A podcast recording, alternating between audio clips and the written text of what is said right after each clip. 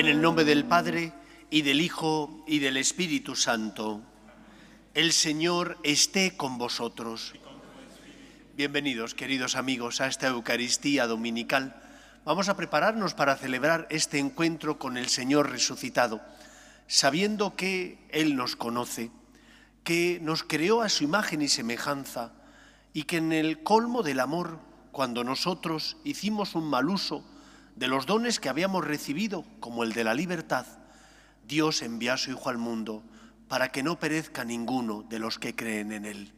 Por lo tanto, el amor de Dios no es un amor condicionado a que nosotros seamos perfectos o santos. Es un amor gratuito, inmerecido y que se vuelca sobre aquellos que estamos heridos por el pecado original. Pues nos preparamos para celebrar la Eucaristía pidiendo con humildad perdón por nuestras faltas. Tú que tienes palabras de vida eterna, Señor, ten piedad.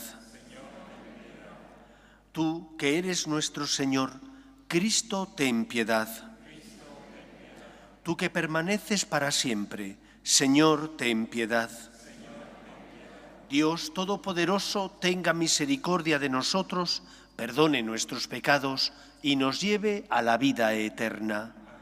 Gloria a Dios en el cielo y en la tierra paz a los hombres que ama el Señor.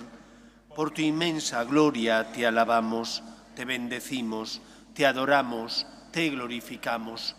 Te damos gracias, Señor Dios Rey Celestial, Dios Padre Todopoderoso, Señor Hijo único Jesucristo, Señor Dios, Cordero de Dios, Hijo del Padre, tú que quitas el pecado del mundo, ten piedad de nosotros.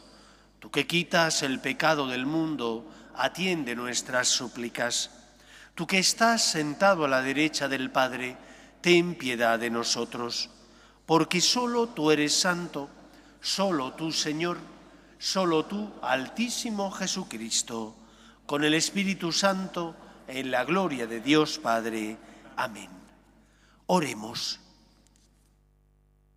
Concédenos, Señor Dios nuestro, alegrarnos siempre en tu servicio, porque en dedicarnos a ti, autor de todos los bienes, consiste la felicidad completa y verdadera. Por Jesucristo nuestro Señor. Lectura del libro de los Proverbios. Una mujer hacendosa, ¿quién la hallará? Vale mucho más que las perlas. Su marido se fía de ella y no le faltan riquezas. Le trae ganancias y no pérdidas todos los días de su vida. Adquiere lana y lino, los trabaja con la destreza de sus manos.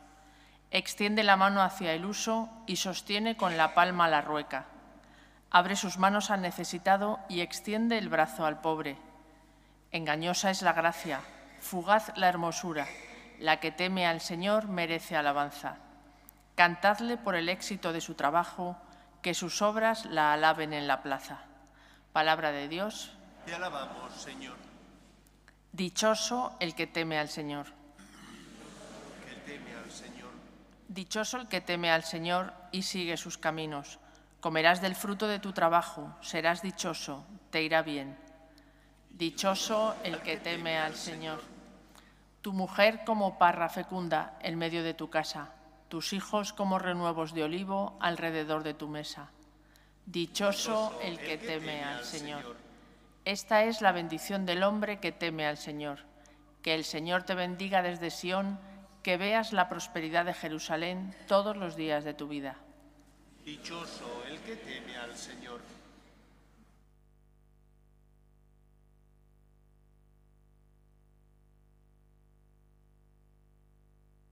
Lectura de la primera carta del apóstol San Pablo a los tesalonicenses. En lo referente al tiempo y a las circunstancias no necesitáis, hermanos, que os escriba. Sabéis perfectamente que el día del Señor llegará como un ladrón en la noche. Cuando estén diciendo paz y seguridad, entonces de improviso le sobrevendrá la ruina, como los dolores de parto a la que está encinta, y no podrán escapar. Pero vosotros, hermanos, no vivís en las tinieblas para que ese día no os sorprenda como un ladrón, porque todos sois hijos de la luz e hijos del día. no lo sois de la noche ni de las tinieblas. Así, pues, no durmamos como los demás, sino estemos vigilantes y despejados. Palabra de Dios. Te alabamos, Señor. Aleluya, aleluya. El Señor es nuestro Rey. Aleluya, aleluya. El Señor es nuestro Rey. El Señor esté con vosotros. Lectura del Santo Evangelio según San Mateo. En aquel tiempo dijo Jesús a sus discípulos esta parábola. Un hombre, al irse de viaje, llamó a sus empleados y los dejó encargados de sus bienes. A uno le dejó cinco talentos de plata, a otro dos, a otro uno, a cada cual según su capacidad. Luego se marchó. El que recibió cinco talentos fue enseguida a negociar con ellos y ganó otros cinco. El que recibió dos hizo lo mismo y ganó otros dos. En cambio, el que recibió uno hizo un hoyo en la tierra y escondió el dinero de su señor. Al cabo de mucho tiempo volvió el señor de aquellos empleados y se puso a ajustar las cuentas con ellos. Se acercó el que había recibido cinco talentos y le presentó otros cinco diciendo, Señor, cinco talentos me dejaste, mira, he ganado otros cinco. Su señor le dijo, Muy bien Eres un empleado fiel y cumplidor.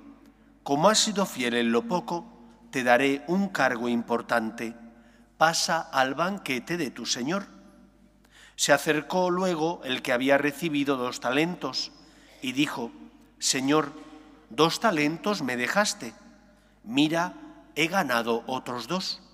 Su Señor le dijo, Muy bien, eres un empleado fiel y cumplidor como has sido fiel en lo poco, te daré un cargo importante. Pasa al banquete de tu Señor. Finalmente se acercó el que había recibido un talento y dijo, Señor, sabía que eres exigente, que ciegas donde no siembras y recoges donde no esparces. Tuve miedo y fui a esconder mi talento bajo tierra. Aquí tienes lo tuyo el Señor le respondió, Eres un empleado negligente y holgazán, con que sabías que ciego donde no siembro y recojo donde no esparzo, pues debías haber puesto mi dinero en el banco, para que al volver yo pudiera recoger lo mío con los intereses. Quitadle el talento y dáselo al que tiene diez, porque al que tiene se le dará y le sobrará, pero al que no tiene se le quitará hasta lo que tiene. Y a ese empleado inútil, echadle fuera, a las tinieblas, allí será el llanto y el rechinar de dientes. Palabra del Señor. Esta larga parábola nos habla en el fondo de cuál debería ser la actitud del cristiano con Dios de cómo debería ser nuestra relación con Dios. Porque hay dos siervos que hacen un buen uso de los talentos que han recibido, mientras que el tercer siervo hace muy mal uso de los dones que ha recibido de Dios. El primero y el segundo dieron fruto. Uno dio cinco y el otro dio dos. Multiplicaron lo que habían recibido. Mientras que el último simplemente devolvió aquello que había recibido después de largo tiempo y sin los intereses adecuados. Llevado eso a nuestra vida, ¿qué nos quiere decir el Señor? Porque muchas veces hay que intentar ahondar un poco más de lo que dicen las palabras. No solo es que el Señor te ha dado unos dones y tienes que dar cuenta de ellos, eso también, pero el Evangelio dice mucho más. El Evangelio nos habla de qué relación Dios quiere tener con nosotros. ¿Cuál es la relación que tiene con su Señor el empleado inútil y negligente? Es una relación basada en el miedo. No se siente agradecido por lo que ha recibido. Al contrario, lleva esa relación con su Señor, eso que el Señor le ha, concedido, lo lleva como una carga, como una pesadez. Si no se lo hubiera dado, mejor. Porque el Señor le ha complicado la vida. Mejor que el Señor no le hubiera encargado nada. Habría tenido una vida más cómoda, con menos preocupaciones. Esa es la vida de aquellos que, cuando se encuentran con Dios, muchas veces piensan, qué pesadez. Tener fe me complica la vida. Mejor no hubiera tenido fe, porque si no hubiera tenido fe, habría podido hacer lo que hubiera querido. No tengo conciencia, no distingo el bien del mal, no hay nadie por encima de mí que me diga esto está bien, lo otro está mal, puedo hacer lo que quiera. Aquello que decía Dostoyevsky, si Dios no existe, todo está permitido. ¿Y cuánto lo vemos esto, por ejemplo, en política? ¿Y cuánto lo estamos sufriendo ahora los españoles? El fin justifica los medios. ¿Por qué? Porque lo importante es mi fin, aunque los medios no sean legítimos. El empleado holgazán y negligente no se sentía dichoso por el encargo que su Señor le había hecho. Tenía miedo de su Señor. ¿Y cuántos cristianos hay que viven su relación con Dios no desde el agradecimiento, no desde sentirse afortunados porque se han encontrado con Dios, con un Dios que les quiere y que les ama, sino que lo viven como una pesadez, como una carga. Qué fastidio tener que ir a misa. Qué fastidio, porque tengo conciencia, tener que hacer lo que mi conciencia me dice. Qué fastidio tener que amar a mi prójimo, poner la otra mejilla. Jesús se revela especialmente contra los fariseos. Los fariseos eran cumplidores estrictos de la Torá, de la ley. ¿Qué es lo que hicieron mal? Redujeron el judaísmo a una mera religión ritual, cumplir una serie de ritos y normas, quedar tranquilos y justificados. Pero ellos no ponían el corazón, ellos no amaban, sentían que con cumplir las normas les bastaba. Con ir al templo y ofrecer el diezmo era suficiente. Y cuando Cristo les dice que tienen que poner la otra mejilla, que tienen que tener misericordia del que sufre, que de igual manera que ellos sí se saltan la ley para dar de comer o de beber al burro, porque en sábado el burro tiene que comer y beber, ¿cómo no van a tener misericordia del que sufre también en sábado y ayudarle? Cuando Jesús les dice eso, aquello que Cristo les pide les descoloca, les saca de su zona de confort, les complica la vida, como el siervo malvado. Este también se sintió complicada su vida porque el Señor le confirió una misión, le dio unos bienes que tenían que dar fruto. Pero es que además de ser un ingrato, este Señor tenía miedo. ¿Y cuántos hay que se acercan a Dios por miedo, pero no por amor? por miedo al infierno, aunque ya muy, muy pocos creen en él, pero por miedo al infierno, no vaya a ser que exista el infierno, pues voy a confesarme, no vaya a ser que exista el infierno, voy a ir a misa, no vaya que el Señor me condene si de verdad existe. Un cristiano no puede actuar ni por miedo, ni tampoco puede reducir el cristianismo a una mera religión ritual, ni tampoco por interés. ¿Qué es lo que nos enseña la parábola? Lo primero que nos enseña la parábola es examinarnos nosotros. ¿Qué siervo soy yo? ¿Soy un siervo que se siente afortunado porque se ha encontrado con Dios? ¿Soy una persona que se siente dichosa porque siente el amor de Dios y sabe que su pecado ha sido perdonado?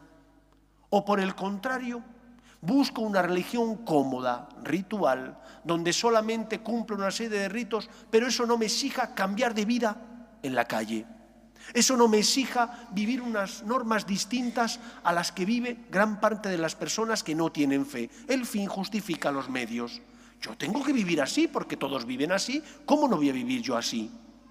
Un cristiano no puede vivir de esa misma manera. Pero eso te complica la vida. Pero eso hace que tengas que comportarte de otra forma, que tengas que ser una persona que tienes valores, una persona íntegra, una persona que porque distingue el bien del mal, intenta evitar lo malo y hacer lo bueno. ¿Que es una complicación? Claro que sí, porque te, exige esfuerzo y sacrificio, debido a que el pecado original, esa espina que tenemos clavada, a veces nos induce a no hacer lo bueno, ni lo bello, ni lo perfecto. Pero no estamos solos, contamos con la ayuda de la gracia de Dios.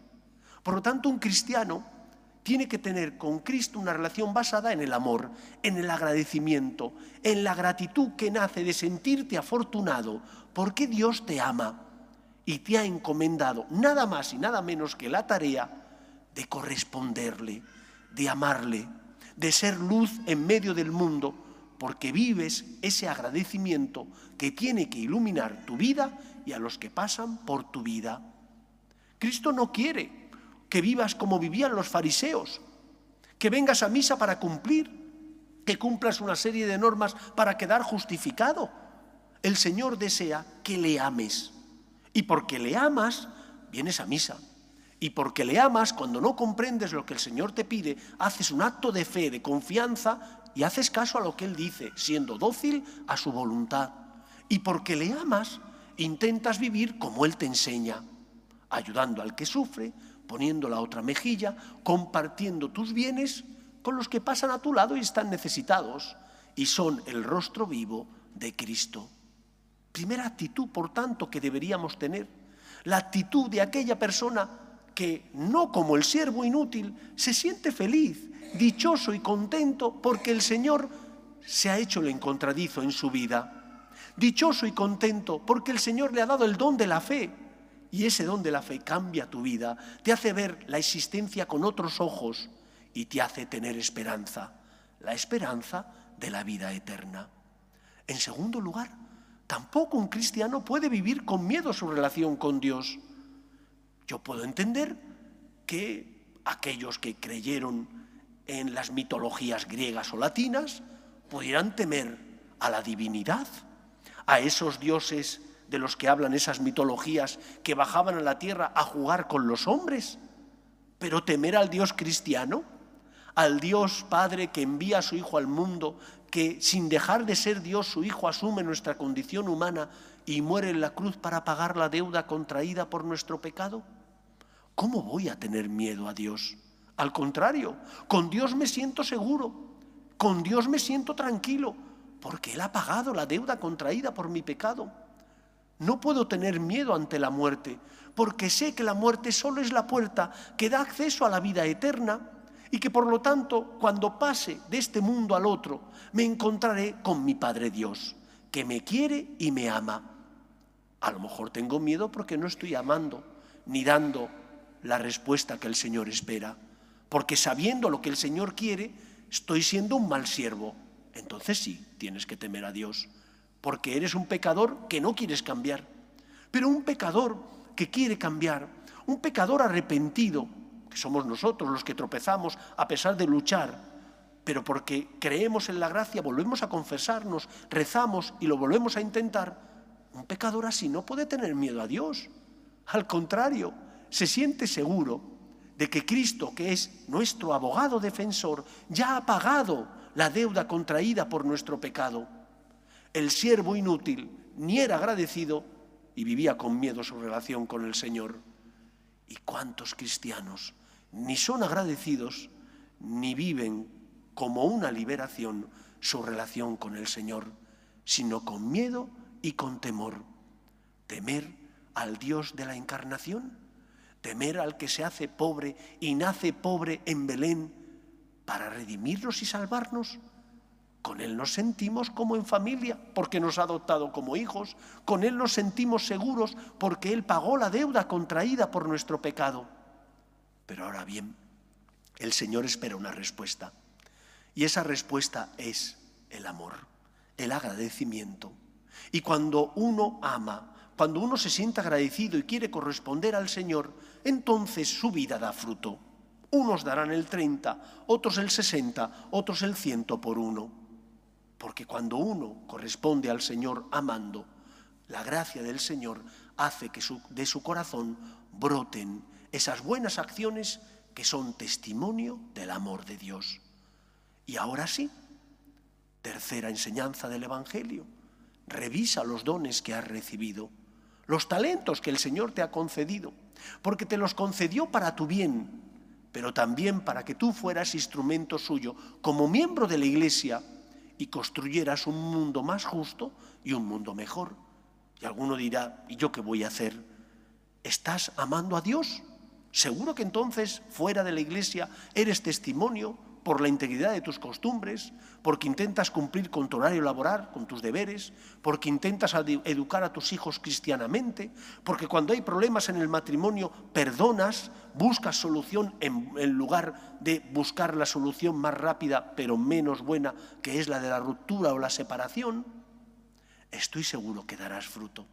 El fruto al que el Señor tiene derechos. Esto es algo que no acabamos de comprender. Dios es el Señor de tu vida, porque te creó por amor, te hizo a su imagen y semejanza, y por amor te elevó a la condición de hijo. Pero no por ello sigue, sigue, sigue, no por ello ha perdido su condición de Señor. Sigue siendo el Señor. Y por lo tanto, tú tienes deberes para con Él. Aunque no me apetezca venir a misa, porque tenga ciertas dificultades, he de hacer lo posible, no por no pecar, eso es un acto cicatero, eso es un acto raquítico, ahí no hay amor. Vengo por amor a Él, no por no pecar. Aunque esté cansado, tengo que venir porque Él me espera. Aunque no comprenda lo que me pide, tengo que hacerlo porque me fío de Él. Es mi Señor y no hay mejores manos que la suya y no hay mejor voluntad que la suya para ser feliz.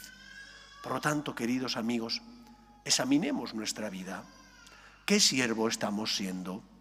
Estamos siendo el siervo inútil que no quiso invertir el talento que el Señor le concedió, una, porque no era agradecido, dos, porque tenía miedo del Señor. ¿Qué siervo estamos siendo? ¿Y qué fruto están dando los dones que el Señor nos ha concedido? Cuando el Señor nos llame a su presencia, nos va a pedir cuenta de los bienes materiales e inmateriales que recibimos de los bienes materiales y de tu fe, de tu alegría, de tu esperanza. ¿Qué estás haciendo con ellos? ¿Estás ayudando o solo te estás ayudando a ti? ¿Estás viendo a Cristo que pasa a tu lado y le estás socorriendo en la imagen y presencia de los que sufren?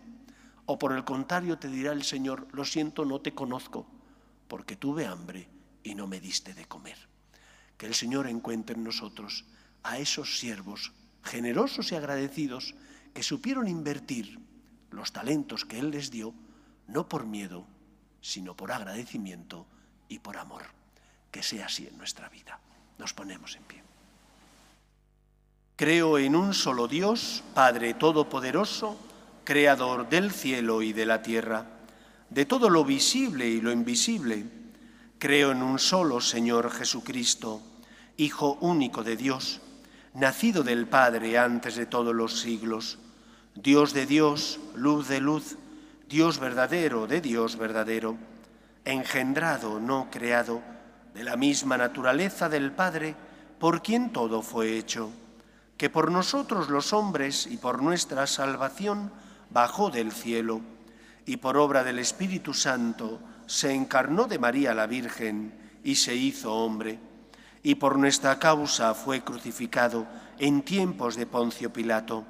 Padeció y fue sepultado, y resucitó al tercer día según las Escrituras, y subió al cielo, y está sentado a la derecha del Padre, y de nuevo vendrá con gloria para juzgar a vivos y muertos, y su reino no tendrá fin. Creo en el Espíritu Santo, Señor y dador de vida, que procede del Padre y del Hijo, que con el Padre y el Hijo recibe una misma adoración y gloria y que habló por los profetas. Creo en la Iglesia, que es una, santa, católica y apostólica. Confieso que hay un solo bautismo para el perdón de los pecados. Espero la resurrección de los muertos y la vida del mundo futuro. Amén. Dios quiere que todos los hombres se salven y lleguen al conocimiento de la verdad. Pedimos por la Iglesia para que sea consuelo de los que sufren y esperanza de los que no tienen fe, roguemos al Señor. Pedimos también por nuestras familias, para que se mantengan unidas en el amor a Dios y en ella se transmita la fe de padres a hijos, roguemos al Señor. Pedimos también por España, para que no abandone sus raíces cristianas, para que se mantenga unida, roguemos al Señor. Pedimos por los que nos gobiernan, para que promuevan políticas sociales que fomenten la natalidad y se aprueben leyes que defiendan la dignidad de la persona, roguemos al Señor. Pedimos también por los que no tienen fe y a causa de las cruces de la vida desesperan, roguemos al Señor. Escucha, Padre, las súplicas de tus hijos, que nos dirigimos a ti confiando en tu amor. Te lo pedimos por Jesucristo nuestro Señor.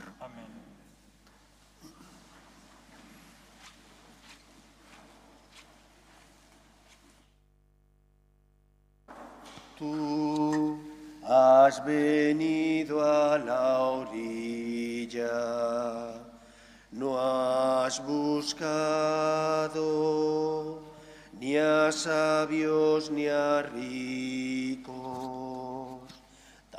solo quieres que yo te siga.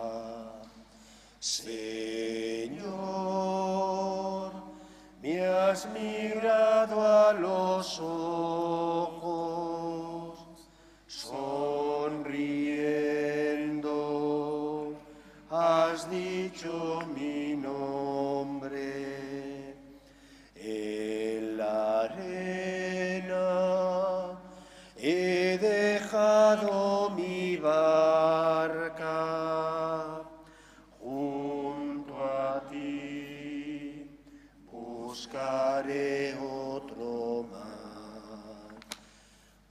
Hermanos, para que este sacrificio mío y vuestro sea agradable a Dios Padre Todopoderoso.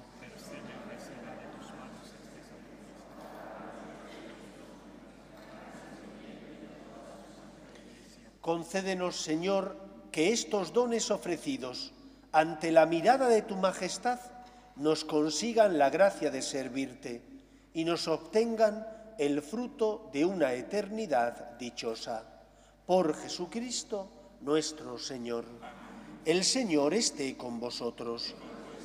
Levantemos el corazón. Demos gracias al Señor nuestro Dios.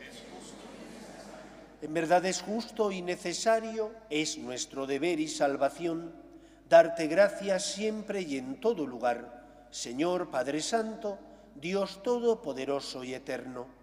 En ti vivimos, nos movemos y existimos, y todavía peregrinos en este mundo, no solo experimentamos las pruebas cotidianas de tu amor, sino que poseemos ya en prenda la vida futura, pues esperamos gozar de la Pascua eterna porque tenemos las primicias del Espíritu, por el que resucitaste a Jesús de entre los muertos. Por eso te alabamos con todos los ángeles, aclamándote llenos de alegría. Santo, santo, santo es el Señor, Dios del universo. Llenos están el cielo y la tierra de tu gloria. Bendito el que viene en nombre del Señor, osana en el cielo. Santo eres en verdad, Señor, fuente de toda santidad. Por eso te pedimos que santifiques estos dones con la efusión de tu Espíritu, de manera que se conviertan para nosotros en el cuerpo y la sangre de Jesucristo nuestro Señor, el cual, cuando iba a ser entregado a su pasión, voluntariamente aceptada, tomó pan, dándote gracias, lo partió y lo dio a sus discípulos diciendo, Tomad y comed todos de él, porque esto es mi cuerpo, que será entregado por vosotros.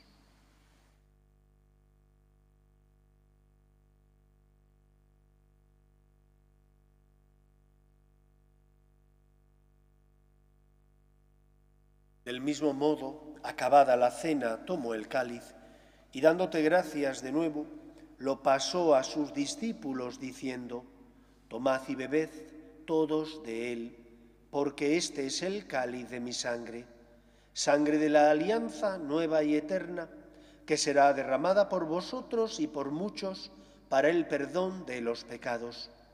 Haced esto en conmemoración mía.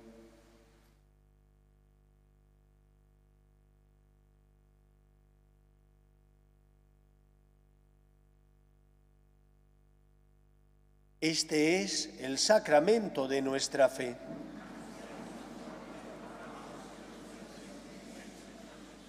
Así pues, Padre, al celebrar ahora el memorial de la muerte y resurrección de tu Hijo, te ofrecemos el pan de vida y el cáliz de salvación, y te damos gracias porque nos haces dignos de servirte en tu presencia. Te pedimos humildemente que el Espíritu Santo congregue en la unidad a cuantos participamos del cuerpo y sangre de Cristo. Acuérdate, Señor, de tu iglesia extendida por toda la tierra y reunida aquí en el domingo, día en que Cristo ha vencido a la muerte y nos ha hecho partícipes de su vida inmortal. Y con el Papa Francisco, con nuestro obispo José y todos los pastores que cuidan de tu pueblo, llévala a su perfección por la caridad. Acuérdate también de nuestros hermanos que durmieron en la esperanza de la resurrección, de tus hijos Nilo, Alfredo, María Elena, Humberto, Rafael José, Miguel, Victoria y Laura, y de todos los que han muerto en tu misericordia, admítelos a contemplar la luz de tu rostro. Ten misericordia de todos nosotros y así con María, la Virgen Madre de Dios, San José, los apóstoles y cuantos vivieron en tu amistad a través de los tiempos, merezcamos por tu Hijo Jesucristo, compartir la vida eterna y cantar tus alabanzas. Por Cristo, con Él y en Él, a ti, Dios Padre Omnipotente, en la unidad del Espíritu Santo, todo honor y toda gloria por los siglos de los siglos. ¿Qué dones hemos recibido de Dios? Hay que examinar nuestra vida, el don de la fe, el don de la esperanza, el don del amor, porque Él nos sostiene. ¿Qué estamos haciendo con ellos? Los dones materiales y espirituales que hemos recibido sirven también a los que pasan por nuestra vida y son el rostro de Jesús que pide auxilio, o por el contrario, no tenemos misericordia con ellos. Si es así, el Señor nos va a pedir cuentas. Estamos siendo como ese siervo inútil que no invirtió bien por miedo o porque no era agradecido. Luchemos porque nuestros dones, bienes, den fruto, el fruto al que el Señor tiene derecho, el fruto que es nuestro deber dar. Rezamos con confianza la oración que Jesús nos enseñó. Padre nuestro que estás en el cielo, santificado sea tu nombre. Venga tu reino. Hágase tu voluntad en la tierra como en el cielo. Danos hoy nuestro pan de cada día.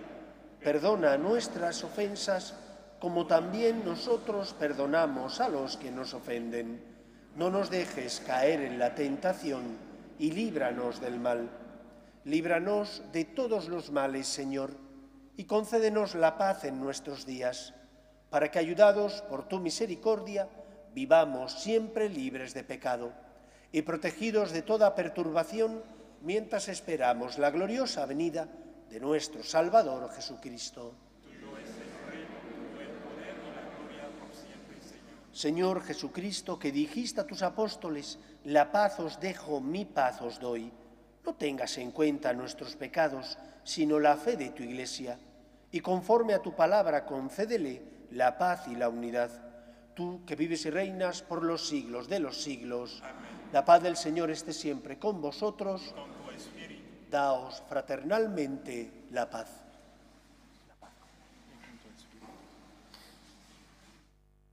Cordero de Dios, que quitas el pecado del mundo, ten piedad de nosotros. Cordero de Dios, que quitas el pecado del mundo, ten piedad de nosotros. Cordero de Dios, que quitas el pecado del mundo, danos la paz.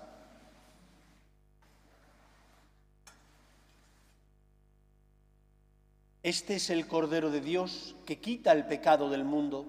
Dichosos los llamados a la cena del Señor. Señor, no soy digno de que entres en mi casa, pero una palabra tuya bastará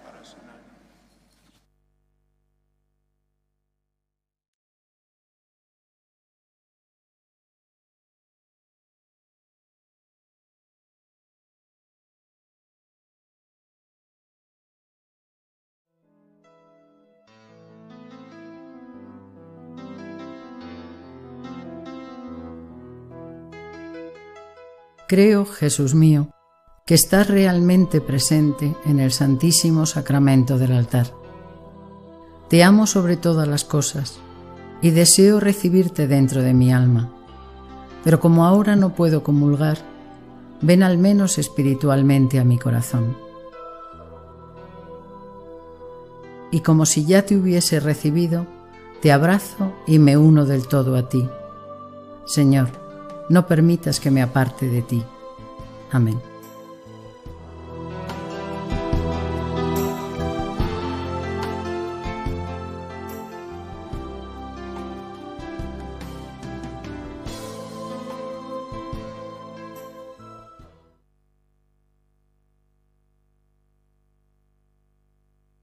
Oremos.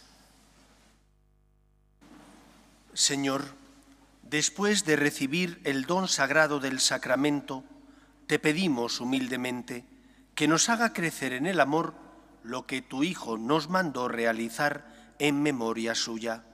Él que vive y reina por los siglos de los siglos. Afuera en el atrio está Susana para facilitar la lotería de Navidad que como todos los años realiza la parroquia. También el próximo fin de semana y al siguiente tendremos el mercadillo de Navidad que solemos tener todos los años para sacar fondos y ayudar al sostenimiento de los franciscanos de María. Las señoras que lo dirigen me han dicho, dilo, porque la gente ya no viene con dinero. Y claro, al rastrillo hay que bajar con dineros. Si bajas al mercadillo sin dinero, pues bien, porque ves las cosas, pero de esa manera no se contribuye al sostenimiento de los franciscanos de María. El que bueno, el que quiera bajar puede bajar y comprar si le interesa o si no le interesa. No es obligatorio, pero tenéis que traer dinero porque solo tenemos un datáfono y es el que tiene Susana aquí y lo necesita utilizar ella. Espero que paséis una feliz semana. El Señor esté con vosotros y la bendición de Dios Todopoderoso, Padre, Hijo y Espíritu Santo, descienda sobre vosotros. Podéis ir en paz pedimos a nuestra Madre la Virgen María por nuestra patria para que se mantenga unida. Dios te salve, Reina y Madre de misericordia, vida, dulzura y esperanza nuestra. Dios te salve, a ti llamamos los desterrados hijos de Eva. A ti suspiramos, gimiendo y llorando en este valle de lágrimas. Ea pues, Señora, abogada nuestra, vuelve a nosotros esos tus ojos misericordiosos y después de este destierro, muéstranos a Jesús, fruto bendito de tu vientre, oh clementísima, oh piadosa, oh dulce y siempre Virgen María.